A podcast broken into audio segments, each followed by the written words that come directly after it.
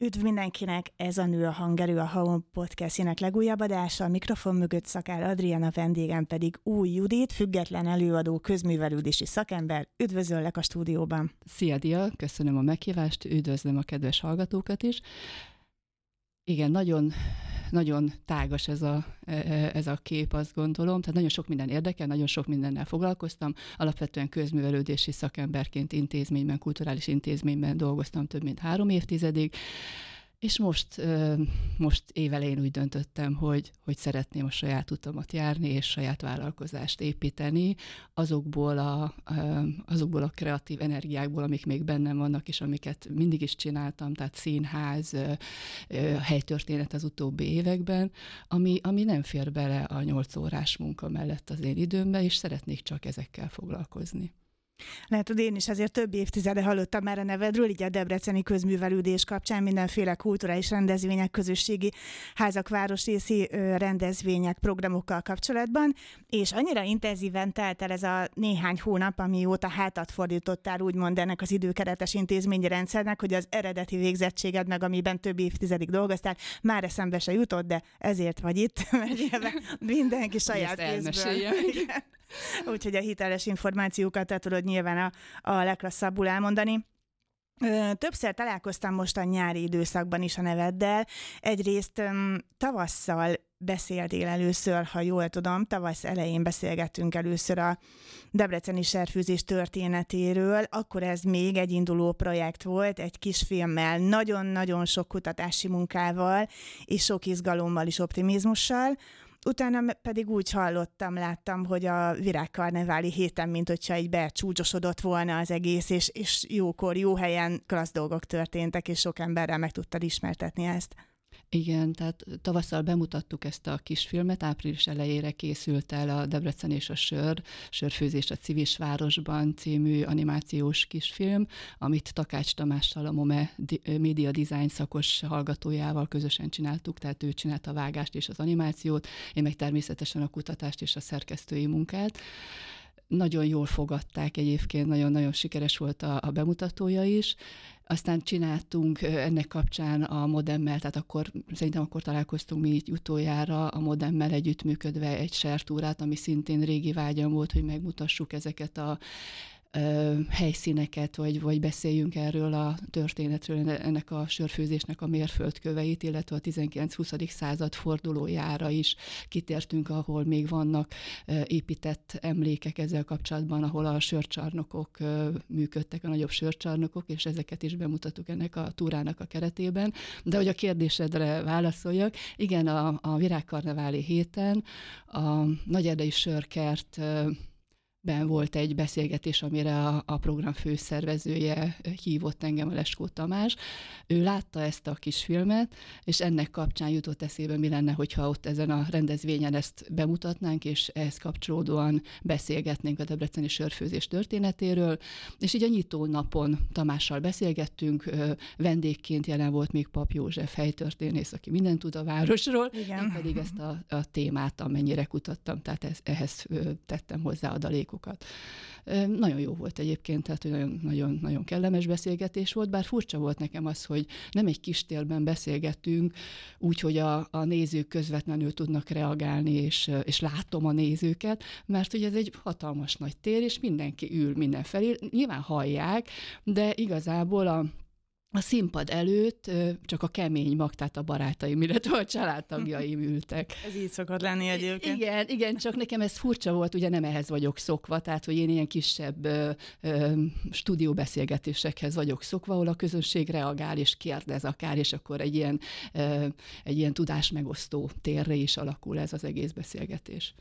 Kicsit hadd kapcsoljunk már vissza még a sétákhoz, mert ö, többször voltam már Debreceni Várostörténeti Irodalmi ö, sétán, és néhányszor ezzel a felütéssel indultam el, hát a gőgösön bizalommal, hogy nekem itt ugyan mi újat fognak mondani, ö, utána pedig rendszerint meglepődtem rajta, hogy nagyon-nagyon sok mindent nem tudok, hogy volt ez a sörfőzés történetével kapcsolatban? Tehát ilyen aspektusból, hogy állnak a debreceniek, rácsodálkoztak-e dolgokra, és milyen visszajelzést kaptál? Erről. Igen, igen, nagyon rácsodálkoztak.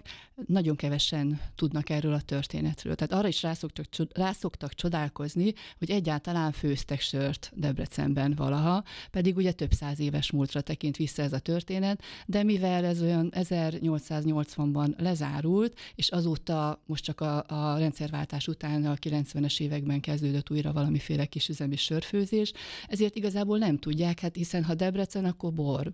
Tehát nyilván sokkal jelentősebb volt a, a bor szerepe a városban, vagy a városgazdálkodásban, ezt ismerik jobban, de jelentős volt a sörfőzés, és azt hiszem, hogy a, az egész Nagyalföldet tekintve a késő középkor, kora újkorban Debrecenben főzhették a legtöbb sört. Az, hogy milyen volt a minősége, arról nem biztos, hogy nem biztos, hogy kell beszélni, tehát nyilván nem véletlenül lett híres ez a sör, de volt sörfőzés.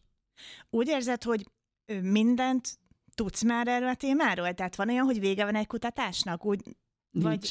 Vagy, soha nincs vége? nincs. Soha nincs vége, sőt, hát írtam egy publikációt, ami majd a civil sportán jelenik meg az év vége felé, de mivel még ilyen sok idő van a, a megjelenésig, ezért még állandóan eszembe jut valami, és akkor kicsit javítgatom, beleírok, még, még találok újabb adalékokat. Tehát nagyon keveset tudunk alapvetően a debreceni sörfőzés történetéről, és még most is nagyon keveset. Tehát nagyon sok homályos részlet van még mindig. Tudjuk a helyszíneket, tudjuk, hol voltak ezek a sörfőzdék, nagyjából nagyjából tudjuk a szabályozást, hogy hogyan szabályozta a rendeletekkel ez a város, hogyan vált a szabad főzéstől városi monopóliumig a sörfőzés, aztán majd a 19. század elején hogyan adták bérbe a serfőzőházat. Tehát nagyon sok mindent tudunk, tehát van egy ív, amit föl tudunk vázolni ezzel kapcsolatban. Sajnos épített emlékünk ezzel kapcsolatban semmi, semmi nem maradt meg. A Serházat ismerik a debreceniek ugye a Bemtéren, ami most galéria, de Pont az én kutatásomból az derült ki, hogy ennek igazából nincs köze a sörfőzéshez ennek az épületnek. Tehát ennek alapvetően más funkciója volt, nem volt városi tulajdon abban az időszakban, bár sokan, tehát azért ismerjük serházként, mert azt gondoljuk, hogy az egy serfőzőház volt, de nem volt serfőzőház. Tehát ebből a kutatásból ez, ez, ez eléggé világosan kiderült. Nagyszerű. Én az előbb szeretelek volna éppen félbeszakítani, hogy egy dolgot egészen biztosan tudok a sörfőzésről, hiszen ott a serház, mennyire jó, hogy akkor nem szólaltam meg. és milyen jó lett volna, hogyha most ezt a felütést is kihagyjuk. Ö, lesz még lehetőségünk Szeretnék, Ezeken a sétákon igen, szeret, szeretnék, uh-huh. szeretnék még csinálni önálló sártúrát, most, hogy így már ebben a vállalkozásba belefogtam, illetve Erdei Nóri megkeresett engem, és nyáron csináltunk egy olyan túrát, aminek az volt a címe, hogy Mulata város, és ez egy kicsit ugye kapcsolódik az én kutatásomhoz is, mert a, a, bemutattuk itt a legjelentősebb sörcsarnokokat is, de természetesen más aspektusa is volt ennek a sétának, és ezt is szeretnénk most egyébként szeptemberben ismételni ezt a Mulata várost. Ebben a 19-20. század fordulóján inkább a 20. század első évtizedéről beszélünk, vagy mutatjuk meg azokat a helyeket, helyszíneket, ahol, ahol a civisek mulattak. Színház, mozi, sörcsarnokok, éttermek, kávéházak. Hú, ez nagyon-nagyon izgalmasan hangzik. Nagyon, igen.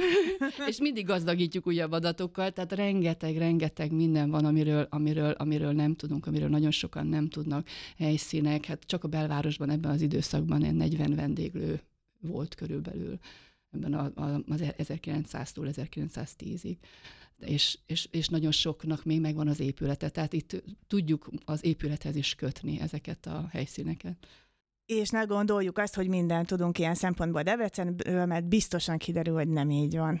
Igen, amit tapasztalatból igen. mondhatom. Hát, tényleg ez a, ez a tipikus, hogy, hogy minél többet tudunk, én is azt látom magam, hogy minél többet olvasok, minél többet tudok a város történetéről, annál inkább látom, hogy mennyire nem tudok semmit, tehát hogy nagyon-nagyon kevés, és nagyon-nagyon szerteágazó. A téma is a sör, azért izgalmas számomra ez a sörös téma, szoktak csodálkozni rajta, hogy már azt gondolják, hogy egy kicsit bele is uh, hűltem, nem tudom szebben fogalmazni, vagy hogy, hogy teljesen belemerültem ebbe a mhm. témába, de hogy, hogy, hogy hogy mindenhez, sok mindenhez van köze. Tehát annyira szerteágazó a téma, hogy el tudsz menni a technológia irányába, a különböző sörtípusok irányába, el tudsz menni a felé, hogy hogyan szabályozták a városgazdálkodásban, milyen szerepe volt a sörnek. Tehát ez is egy külön, külön téma, tehát hogy akkora nagy témák vannak ezen belül, ami mind külön kutatás egyébként. Uh-huh. El tudsz menni az épületek irányába, hogy milyenek voltak, hogy működtek, hogy működhettek ezek a serfőzőházak. És ezért mondom, hogy nagyon-nagyon nagyon kevés még mindig ez az információ, amit ezzel kapcsolatban tudunk, hiszen például a technológiai dolgokat, vagy, vagy hogy milyen receptek, vagy hogy működött, hogy főztek. Tehát, hogy nagyon sok mindent nem tudunk, legalábbis Debrecen vonatkozásában. Tudunk párhuzamokat vonni, és más városok kapcsán ebből a korszakból vannak sejtéseink, illetve tudjuk, hogy körülbelül hogy működött, de, de, de sok mindent még nem. Ráadásul, ha jól gondolom, de cáfolj meg, hogyha nem így van, az, hogy milyen széles körül is mély és hosszú távú kutatási munkát végeztél, és ehhez képest mi az, amit mondjuk érdekesnek talál a, egy séta során a közönség is, ez teljesen más, mint elolvasni egy tanulmányt, amikor igen. leteszem egy időre, majd újra órák, igen, igen, igen, igen. órákon keresztül informálódom belőle. Tehát ez csak a jéghegy csúcsa. És adja jól feltételezem, az külön munka volt, hogy, hogy ezt igen, ezt szórakoztató jelleggel, vagy hogyan fogalmazzak szépen? Itt uh, nyilván nem egy poén sorozatról van szó, de hogy érdekesen de előadni, igen, igen. Ez, e, ezt külön szűrni kellett, vagy átfogalmazni, kihagyni belőle szakfogalmakat? Igen, sokat, sokat ki uh-huh. kell hagyni. Tehát évszámokat, neveket, nagyon sokat ki kell hagyni, mert, mert a laikusok számára ez nem mond semmit. Tehát tényleg informatívan, de ugyanakkor szórakoztatóan, tehát hogy valamiféle ismeretátadást, tehát szórakoztatóan ismereteket adunk át ami, amiből azért mégiscsak épülnek, tanulnak, sok mindent megtudnak a saját múltjukról, ami által még jobban kötődnek a városhoz. Na és akkor kökény matyizzunk egy kicsit. Amikor vártalak téged, vagy fejben felkészültem a beszélgetésünkre, akkor az jutott eszembe, hogy az Ortikihez képest, ugye az nullától 170 éves korig körülbelül kiszolgálja a közönséget. Na most itt a sörfőzés az, akárhogy is nézzük, 18 pluszos történet. Igen, annál is inkább, mert például van, aki a túrára úgy jött, tehát ott az elején is volt lehetőség azért sörözni, és a végén is, és volt, aki a, úgy indult el, hogy a kezében a sörrel, tehát hogy stílszerűen ő azért végig iszogatta ezt a túrát. Mikor máskor, hogyha igen, ekkor igen. nem. Tehát nyilván a sörről egyébként nyilván mindenkinek az jut eszébe, hogy szórakozunk. Tehát, hogy, hogy, hogy tényleg ezt nem lehet másképp, tehát, hogy fontos az, hogy, hogy ez egy, egy könnyed téma azért mégiscsak de remélhetőleg ugyanennyire könnyed lesz, legalábbis közönségkedvenc. Ö, én legalábbis ezt láttam, vidéki produkcióidról a rövid híradásaidban, közösségi oldalon volt még csak szerencsém ö, tájékozódni arról, hogy a csicsogó produkció mennyire jól működik egy bőröntből, hát ez a kökény, kökény igaz? Matyi. Igen, igen, kökény igen, Matyi. a kökény igen. Matyi. Ö, most pedig úgy tudom, hogy, hogy ősztől akár iskolák óvodák is ö, megtekinthetik ezt, nyilván egyfajta szervezés előkészületek után, de, de hogyan telt a nyarad ezzel, illetve igaz-e, hogy, hogy a gyerekeket érdekli inkább? Mert szerintem én simán megnézném. Igen, egyébként, tehát nyilván olyan tartalom, tehát meg a mesék általában, amik a felnőtteknek is szólnak, tehát mindenkinek szólnak a mesék is természetesen, de alapvetően úgy készült a, az előadás, tehát ez egy Benedekelek által gyűjtött népmese a Kökény Matyi, alapvetően úgy készült az előadás, hogy a, a legkisebbeknek is szól, tehát akár három éves kortól, sőt volt olyan előadásunk, ahová behozták a bölcsődéseket, és nagyon izgultam, hogy, hogy hú, mi lesz, majd elkezd valaki sírni, és akkor az egész csoport elkezd sírni. Végignézték a bölcsések is az előadást és, és nem kellett kivinni senkit. Tehát, hogy, hogy tényleg a legkisebbek is, és találnak benne olyan, olyan tartalmat, hogy a legkisebbek is végignézik és, és szeretik. Tehát elsősorban a óvodás kisiskolás korosztályt szerettem volna megszólítani, mhm. de, de nagyon szeretik a szülők is. Másképp működik, ha, ha egy óvodás csoportnak vagy egy iskolás csoportnak játszol, másképp működik, hogyha a szülő gyerekkel van ott.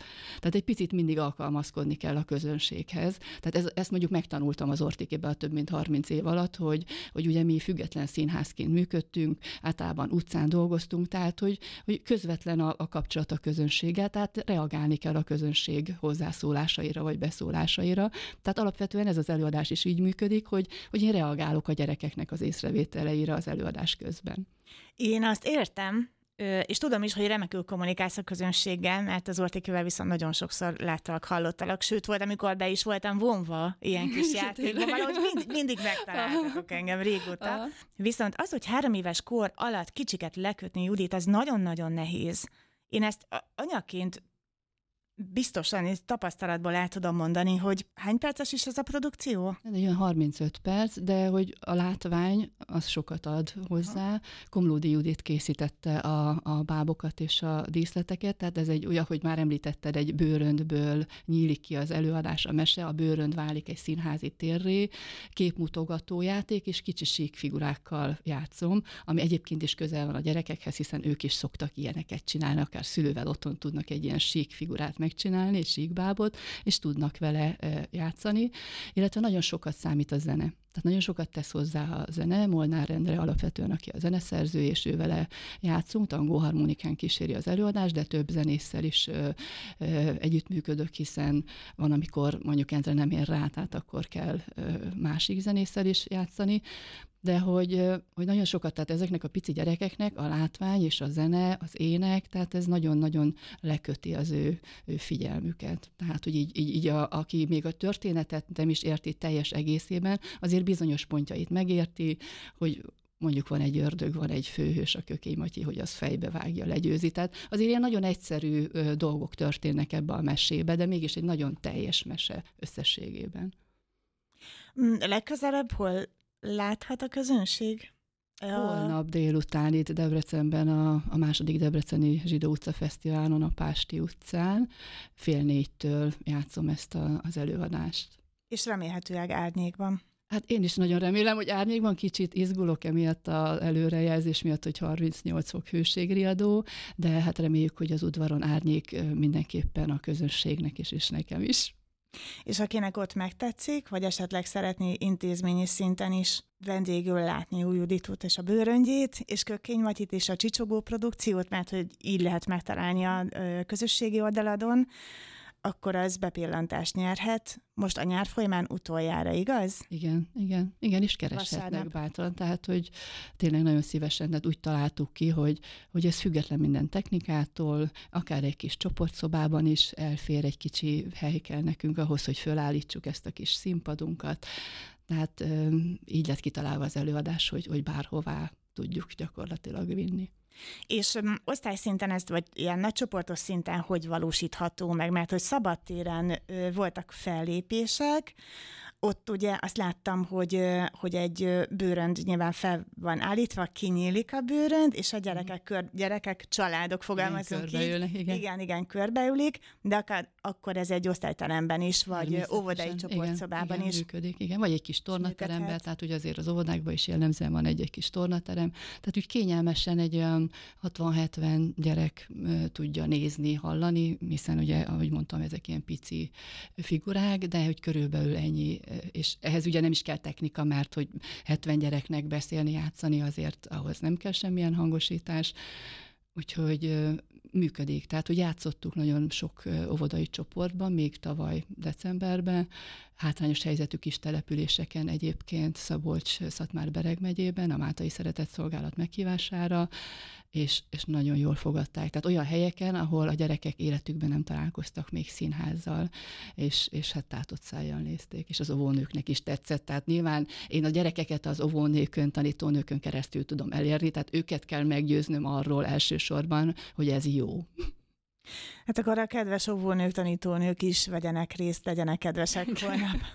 Igen, szeretettel várom őket holnap délután. Tehát a Pásti utcai zsinagóga kertjében, árnyékban vagy napon, de egyébként az délutánonként a fele árnyékos, ezt pontosan tudom. Bebújjunk az árnyékban. és, és 35 perc önfelett gyermeklét és kökény Matyi egy bőrönből új Judittal. Nagyon köszönöm, hogy itt voltál. Köszönöm én is a beszélgetést.